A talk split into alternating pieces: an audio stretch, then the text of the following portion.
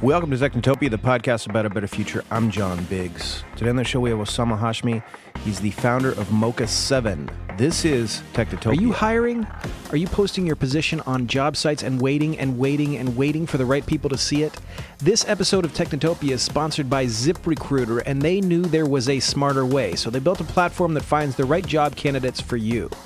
These invitations have revolutionized how you find your next hire. In fact, 80% of employers who post a job on ZipRecruiter get a quality candidate through the site in just one day. And ZipRecruiter doesn't stop there, they even spotlight the strongest applications you receive so you never ever miss a great match. The right candidates are out there, ZipRecruiter is how you find them. Businesses of all sizes trust ZipRecruiter for their hiring needs. Right now, my listeners can try ZipRecruiter for free. It is free if you go to ziprecruiter.com slash techno. That's ziprecruiter.com slash techno. ziprecruiter.com slash techno. ZipRecruiter, the smartest way to hire.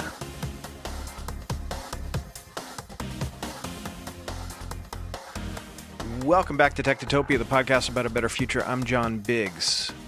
Today on the show we have Osama Hashmi. He's founder of Mocha 7. It's a consultancy out in Seattle. Welcome to the show, Osama. Yeah, hey, uh, thanks for having me here, John. Uh, it's nice to be on the show and nice to actually meet you. I've been a big fan of your work for a while. Oh, super, thank you. Yeah. So, what do you guys do at Mocha Seven? I guess you uh, you have a little. You're doing a little bit of everything, right? no, it's it's nice to be in the right place at the right time. Um, so we are a product innovation studio. Uh, we've been around for about ten years. Uh, we're based in Seattle, Washington, and Austin, Texas. So we focus on exponential innovation, things like first principles thinking, and 10x innovation, which is like a KPI-driven way of building products that are 10 times better than before. Um, and uh, recently, like we put together, we have internally like some of these techniques that we use, and we put together 20 of these techniques into a book and a framework called Innovation Thinking Methods. Um, and very recently, we've designed like a eight-week startup accelerator program based on innovation thinking that we're now licensing out to different accelerators around the world. So it's it's it's, it's you know it's a fun sort of thing gig to do. so what is this? Uh, what is innovation thinking? What's the what does that mean? So innovation thinking originally, I, you know, we just had these techniques we'd been using internally at Mocha Seven, but you can think of it as um, framing it um, as opposed to like people have been comparing it as the opposite or counter argument to lean thinking. Uh, but really, it's about figuring out how to think non-derivatively, right? Uh, think about products that are non-obvious, so uh-huh. to speak. Because I think the human mind tends to, whenever you say, okay, what's going to be the next phone? It's like, well, you're going to think smartphone, right? But how do you think about something which is truly the next thing, which is going to replace smartphones? So uh, there are, you know, predictable ways of doing that, and um, if you use the right method at the right time, you can actually help your mind shift towards those types of ideas.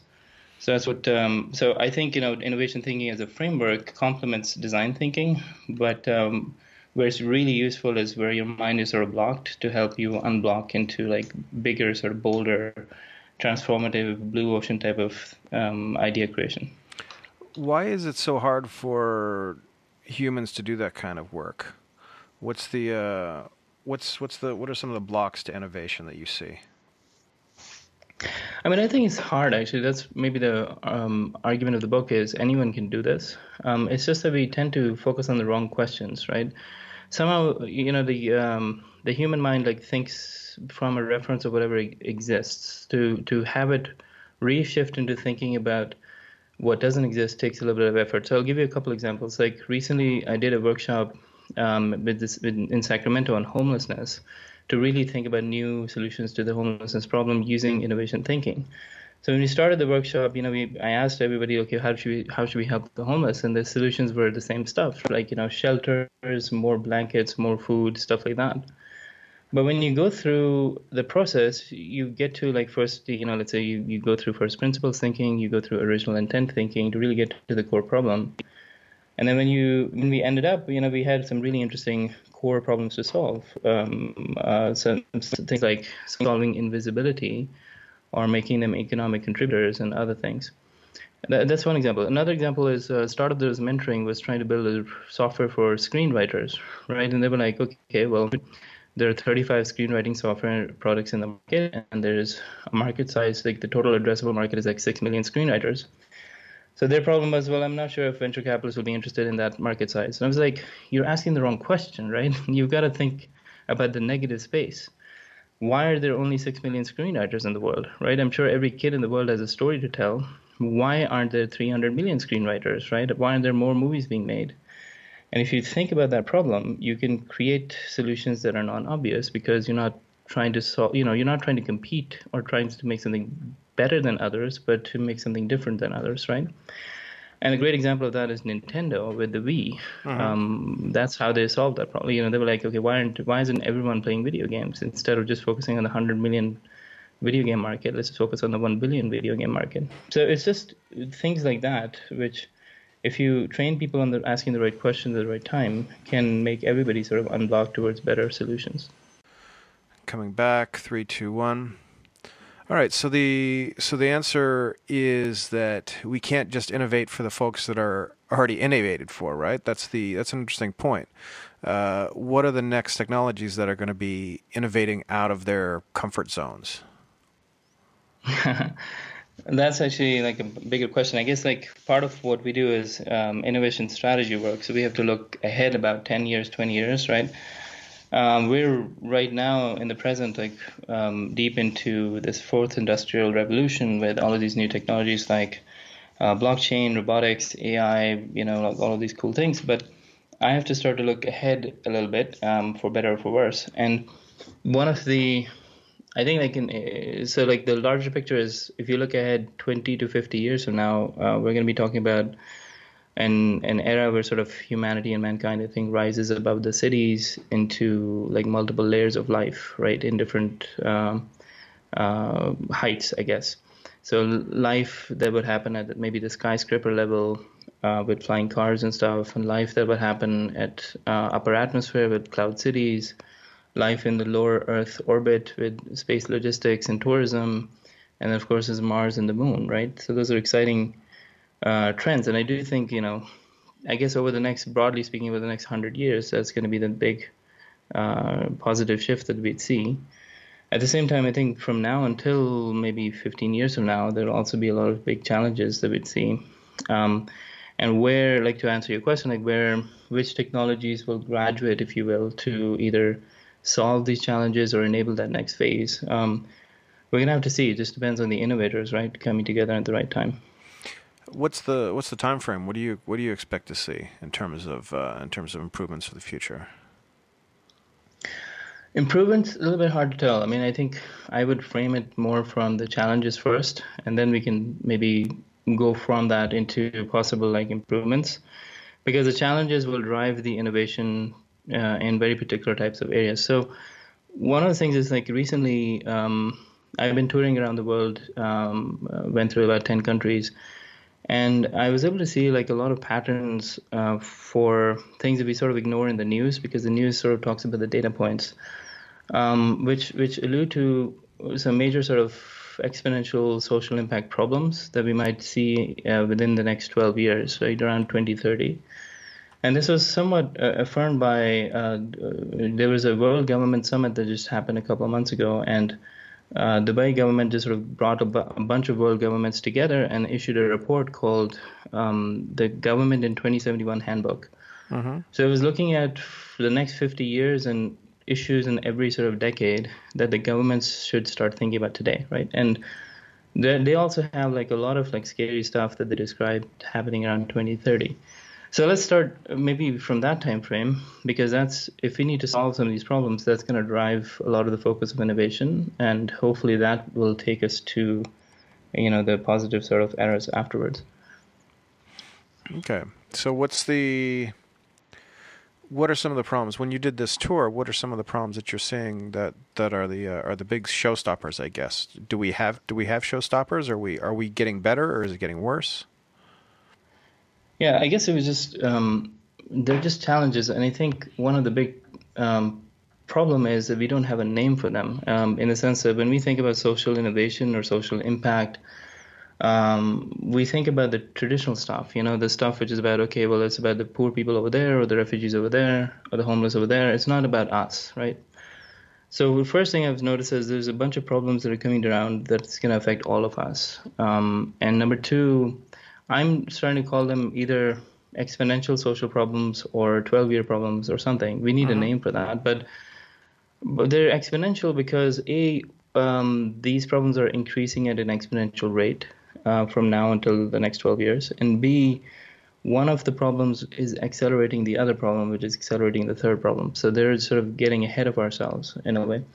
So uh, let me walk through a few of them. Uh, first is um, um, you know this this this big um, well we've seen like a lot of the sh- effects of climate change sort of starting to happen this year right? This year we saw huge fires in California and then we saw huge uh, hurricanes and we saw like a huge like bomb cyclones happening in the east coast it's still happening right?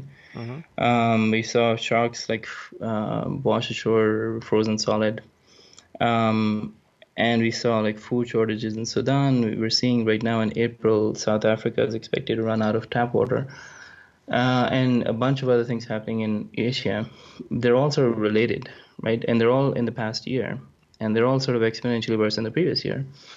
So the first set of trends says, okay, well, if it keeps getting exponentially worse, what happens 12 years from now? And that sort of picture is kind of scary um, because this stuff was sort of predicted for 2040 2050 timeframe but now it's getting shorter and shorter. So now it's between 2030 to 2035 so uh, as an example multiple parts of the earth might be untenable for life in a way like it might be too hot or the, the land is just parched so it's not producing food anymore and so what happens? Like that could create a refugee crisis like we've never seen before, where entire cities and entire countries have decided to move into another country.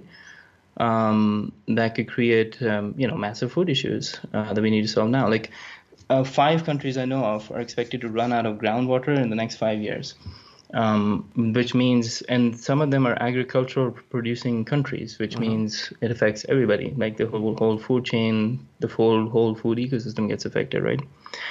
That's sort of one problem uh, to think about. Let's put a pin on that. Uh, the the other one was really surprising is uh, is about food shortage that I predict will happen around 2030 is you have multiple agriculture focused countries in which winter itself has shifted two months. It happened really subtly. So we didn't realize that winter used to be in November, December in these in these countries, and nowadays it's in January, February. This is happening today, by the way. So the locusts and the bees and the plants are coming out at the wrong time, which means it's affecting the entire food uh, production uh, systems. And these are countries like Pakistan, India, Sri Lanka, you know, uh, maybe Bangladesh a little bit. But it's exponential because there's this whole cascading effect. Because the winter shifted, the food production gets affected. Because of that, you've had some food uh, for the past two years. You've had these um, farms where the food yield sort of failed, so they had to burn the crops um, in India, um, massive, massive areas. So because of the burning of the crops, all of this sort of smoke rose and passed over coal power plants and settled in multiple cities as toxic smog, which was completely like there was a study done on the air quality index of that smog, and it was ridiculous. it's uh-huh. like they were like, well, if it's above 25, it'll be fatal, and this thing was over a thousand. So, okay, but so, this has been happening. yeah. So the so the, the podcast is supposed to about the about the uh, the good things about the future. So what's the uh, yeah? So let's let's, let's get, let's get to that because you're because uh, you're about to uh, you're about to depress me, and I'm the uh, I'm the, sorry, I'm the guy. Sorry. But the point is like you know this this this type of problem, right? Where you okay, you have agricultural issues leading to small crises, which could lead to medical issue crises, which could lead to you know economic issues because you know the services market or the freelance market gets affected. This needs to be solved, but we don't have a name for it. We don't know how to solve it, right? And I'll get to some of the positives. But I want to point out one other one, which obviously you've heard of and everyone has heard of, which is the 47% of the world's population losing their jobs, right, by 2030. Um, and we've been like you know looking at one solution for that, which is universal basic income. But um, more importantly, like I, I wasn't really a believer of that until very recently when I found that it's not just the the truck drivers or the farmers, it's also the freelance market, right? We had a client come in at Mocha Seven. They're using AI to to replace project managers and software engineers and designers and social media marketers and copywriters. The whole works. mm-hmm. So and this and their algorithms are getting exponentially worse. So by 2030, or even like less than that, six to eight years, I think the freelancing market in several countries is going to get affected. The low level sort of freelancing stuff. Mm-hmm. So anyway, this is a lot of bunch of like you know depressing things. my uh, focus area recently has certainly become okay, how do we kickstart an innovation ecosystem around this, and what are the problems to solve, right? So, as an example, like, um, and and we can talk about like how to kickstart an ecosystem, but some of the problems that emerge from that are things like how do we uh, produce food uh, without any dependency on the environmental conditions or the land right? So you've, mm-hmm. you've seen startups who are doing food uh, shipping container based farms, right? So you, a farm inside of a shipping container has its own ecosystem. It doesn't matter where it's where it's at. I think that's going to be a hugely positive innovation because when Sudan or someone else has the next food crisis, you could just ship the farm to them instead mm-hmm. of food. Or the same containers later on could be shipped to Mars or anywhere really. Um, the other sort of uh, thing that emerges is if the freelancing market disappears, um, then people are going to sort of uh, land in different economic levels, right? The, uh, some people will get hit harder than others. So how do we innovate in a way where where anyone at any economic level can still find a way of improving their financial well-being in a sustainable way, right? And uh, there are ways of doing that, like figuring out.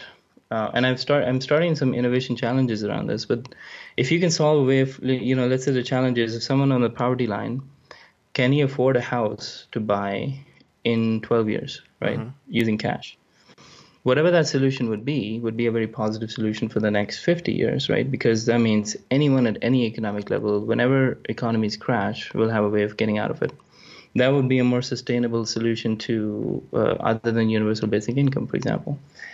Um, so uh, another sort of issue is this whole shift in the jobs market between skills based from skills based jobs which will be automated towards vision creation jobs right?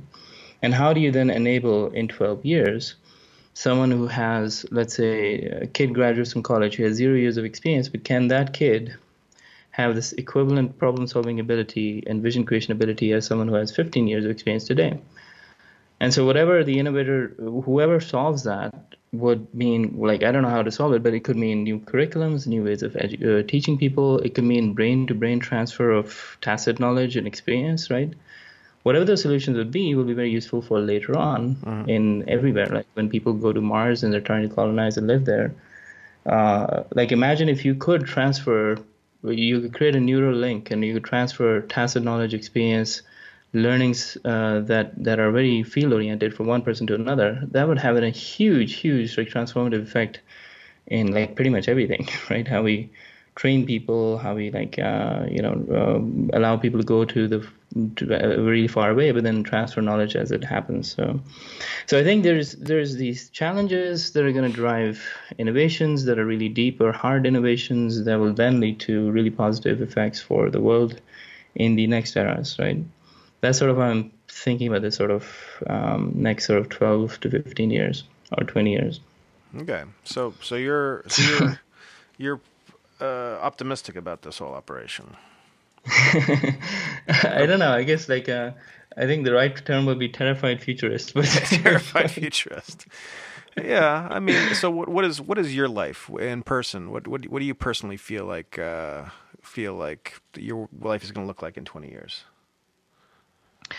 You know, the, the the thing that I worry about the most is the kids, right? The next generation, they're gonna like a 12 year old kid today, graduating from college, is gonna enter into this world where 20% of the coffee production might be gone. Places on Earth will be too hot to live in. People are moving upwards towards the hills. The food shortage, um, you know, like this is a weird place, right? Mm-hmm. And then they don't have jobs. So that's the one that I sort of personally am a little bit like is keeping me up at night, but uh, at night. But um, but I don't know, like you know, there's a lot of like positivity that can come out of like if you think about how to solve this from an ecosystem point of view, it's not just you know uh, building a new sort of startup innovation ecosystem around this. It's also figuring out new types of startup curriculums and programs, uh, figuring out new types of office spaces to make us optimally productive.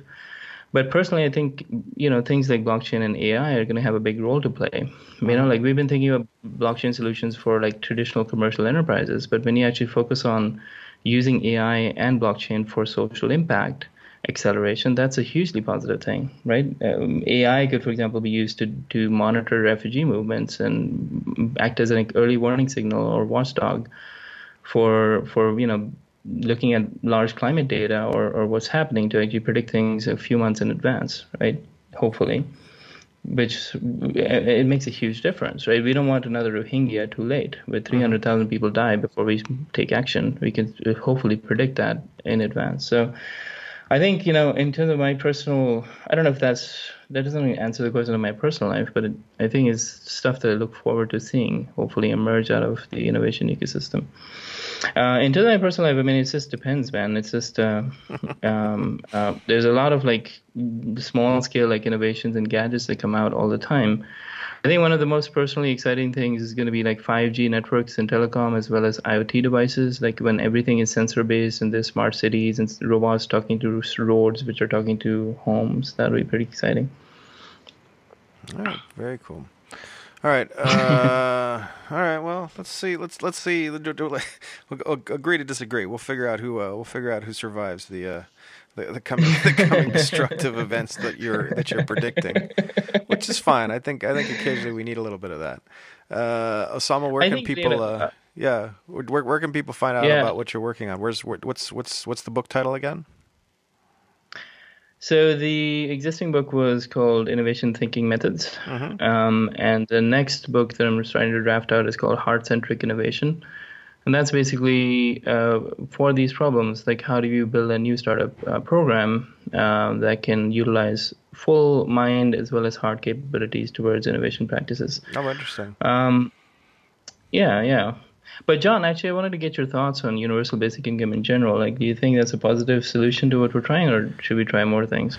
I think uh, universal basic income is going to be the de facto thing. I mean, you're basically just going to pop out of school and have it.